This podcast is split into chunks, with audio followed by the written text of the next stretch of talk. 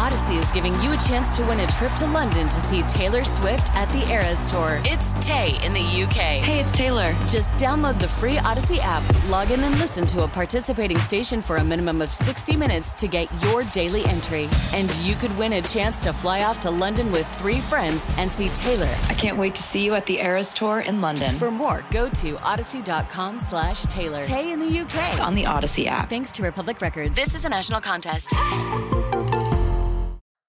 Right, guys. Could this be the year Eric Bieniemy finally gets his shot as a head coach? Um, Dan Graziano from ESPN wrote about it earlier this week. Um, part of it, he said, "I'd be very surprised if he didn't get at least an interview in Denver."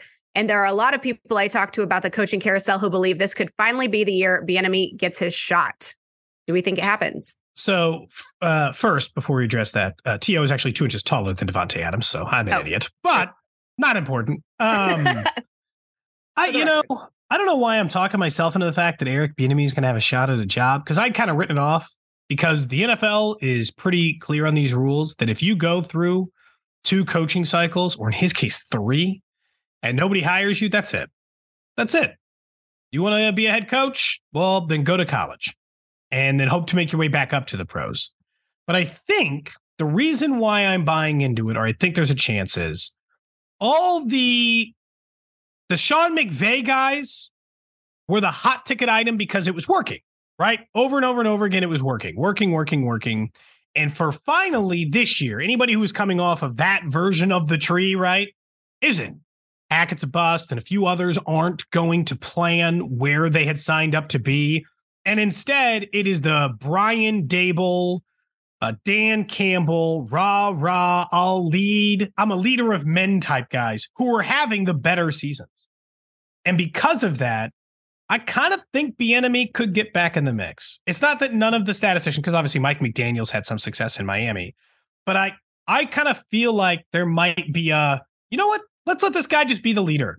And he'll figure out the rest the way Kafka runs it for Daboll. So I I guess I don't think that there's a 0% chance Eric Bieniemy gets a job. I still don't think I'd put it above 70% or anything, but I actually think some teams will take a real good look at him. I'm just puzzled as to what has changed this year. Mm-hmm. So he wasn't being tossed around the circles last year, but now he is. Is it simply the removal? I mean, Graziano hinted at this in his report that, like, the idea that the removal of Tyreek Hill and the Chiefs maintaining their status as a top offense maybe is having like causing teams to take a second look. Like, that's what it took. That's what it took. Like, I always thought it was the fact that he was coaching under Andy Reid, and you saw Yeah. Doug Pederson go to Philly and have success early, and then kind of peter out. Same thing with Matt Nagy in Chicago, and they kind of said maybe we should back off of hiring Chiefs offensive coordinators for a while. But you still felt like he would break through somewhere, right? There's always a team who would be willing to pluck from that I tree. mean, the, the Saints hired Dennis Allen to be their coach. You're like, you Retread. can't get a job?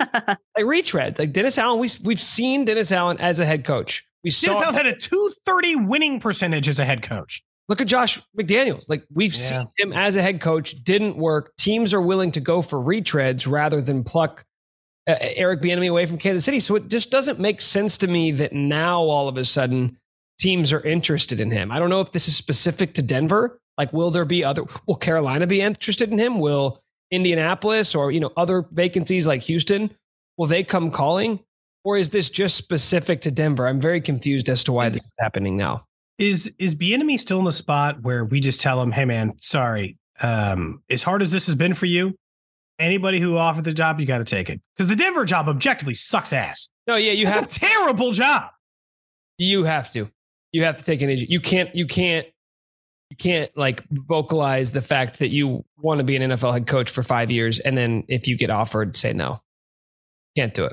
It sucks because I think for a while there in the early going, when his name started to get hot, I kind of thought that maybe he could choose a little bit. Be careful, be smart. Look, you weren't McDaniel. You couldn't like hand pick your spot, but you know, you could be careful. Don't fall into the trap because whoever the next ho- head coach of the Denver Broncos is doesn't feel like he's going to be the head coach of the Denver Broncos very long. Now, if you make Russell Wilson an even passably good at this point, you can make Russell Wilson a top 15 or 20 quarterback, you might keep that job forever because then at least it's not complete sunk cost and you can try to put something around Russell Wilson and try to stumble into one of those years where you make the playoffs and win a game. But it does suck for Bieniemy. It does feel like he has to take any job. But here's the thing: I mean, some of the other teams that I feel like should be making changes. Some of the reports are they might just stay the course. Like the Saints might stick with Dennis Allen, even though they're six and nine.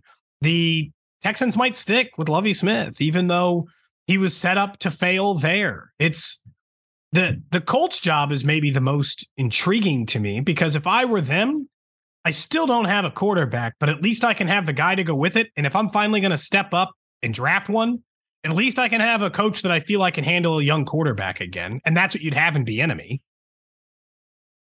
I really don't like the idea of him going to Denver. I feel like there should be a rule against a coach not going to a division rival. Well, Feels Andy, wrong. Andy was asked about it on Wednesday, and he said, "You know, I wanted to be a head coach, but uh, not in Denver." like he kind of giggled, which is like, I I'm just kidding, but not really. That was the equivalent of what Andy was saying. Like he would let him go, but he really doesn't want a guy who's been under his wing for the last five years to Right. the same division as him. Go anywhere, just not Denver. I know, but Bieniemy has to take the like. If Denver's like, "Hey, we'll make you our head coach tomorrow," you're like, "Okay, I'll take the job." I mean, you don't. If you're Bieniemy at this point, you really want to be a head coach. Nick's right. You have to take it. We shall see what happens. Speaking of what's going on, wh- guys, what is going on with Mecole Hardman? Um, Andy said Wednesday that he was set to return, bearing barring any setbacks. Barring, bearing, Barring, you got it. Barring. Done barring. both, but barring is I- the correct one. Thank you.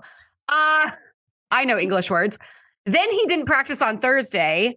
Uh, as we know, he's been out since week nine with an abdominal injury. No one's really said what it is. We had our suspicions. What is happening here? I mean, so he wasn't like I- this is the thing I hate about NFL teams. It's not that we know whether he's practiced or not. And guess what? When they put out the injury report, we still won't know. Because when you're on the injured reserve, they don't have to say shit about you. They don't have to say what you're doing, what you're up to, what you nothing. They don't have to say anything about your job. Just that you exist as not even that you exist. You don't even show up on an injury report. And he wasn't seen during the media portion of today's practice. But the other part of that is why would they be hiding Mecole? Everyone saw him out there yesterday, everybody did, which to me means he didn't practice. I think we'll find that out probably on Friday that Mecole wasn't a participant, which to me only leads to guessing that it was a setback, which would be bad.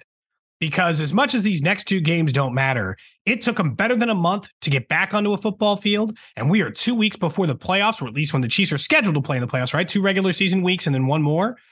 It means if he had a setback, how many more weeks till he plays? And then he gets what? No lead up to get used to NFL speed again, used to the offense again, fitting the way it all fits. I don't I don't love that because then at that point we'd be going into the postseason having never put all of the offensive skill position players on, on the field at the same time. Ooh.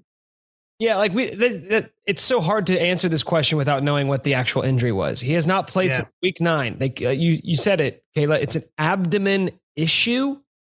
So like they will, they're so vague in like how they describe these things.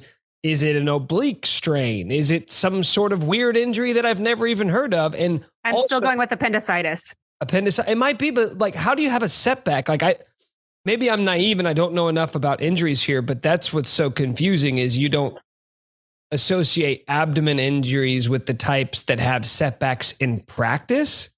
You know, so I don't. Like- I, I I have no idea. It's I don't know like and then they made such a big deal about the weight thing. Like why you know what it is is I don't know why for a team that doesn't win drama. Right? That's let's all agree that that's pretty much Andy's general feeling, right? To create zero drama. Like when he sees Travis Kelce go on his podcast and essentially be like, "Yeah, Andy calls the plays," which is something we all knew. By the way, you were blind if you were choosing to believe Andy Reid all these years when he would say things at the press conference like, ah, Doug called all the good ones. I called all the bad ones. Okay, well, that's a lie. And we know that that's how lies work. So, like, it's for, for somebody who wants to be free of that, why be so weirdly vague You know what it is about I mean, Mecole Hardman's injury? I have an answer. You, you guys watch The Office, right? uh, yes. So it's when uh, Andy and Erin start dating and they go to the company party, and Andy just saying, I don't want drama. I don't want drama. That's who Andy Reid is. Maybe that's it, Cody. That's a great conspiracy theory. The actual- did, did Mecole get hurt in a dirt bike accident and he didn't yeah. want it to be distracted from the team? What the hell? It doesn't make sense. Andy Reid loves drama. That's just it. He loves. he has a he has a um, a taste for the flair. He likes yeah. to get attention, and there's just not enough drama around this team right now.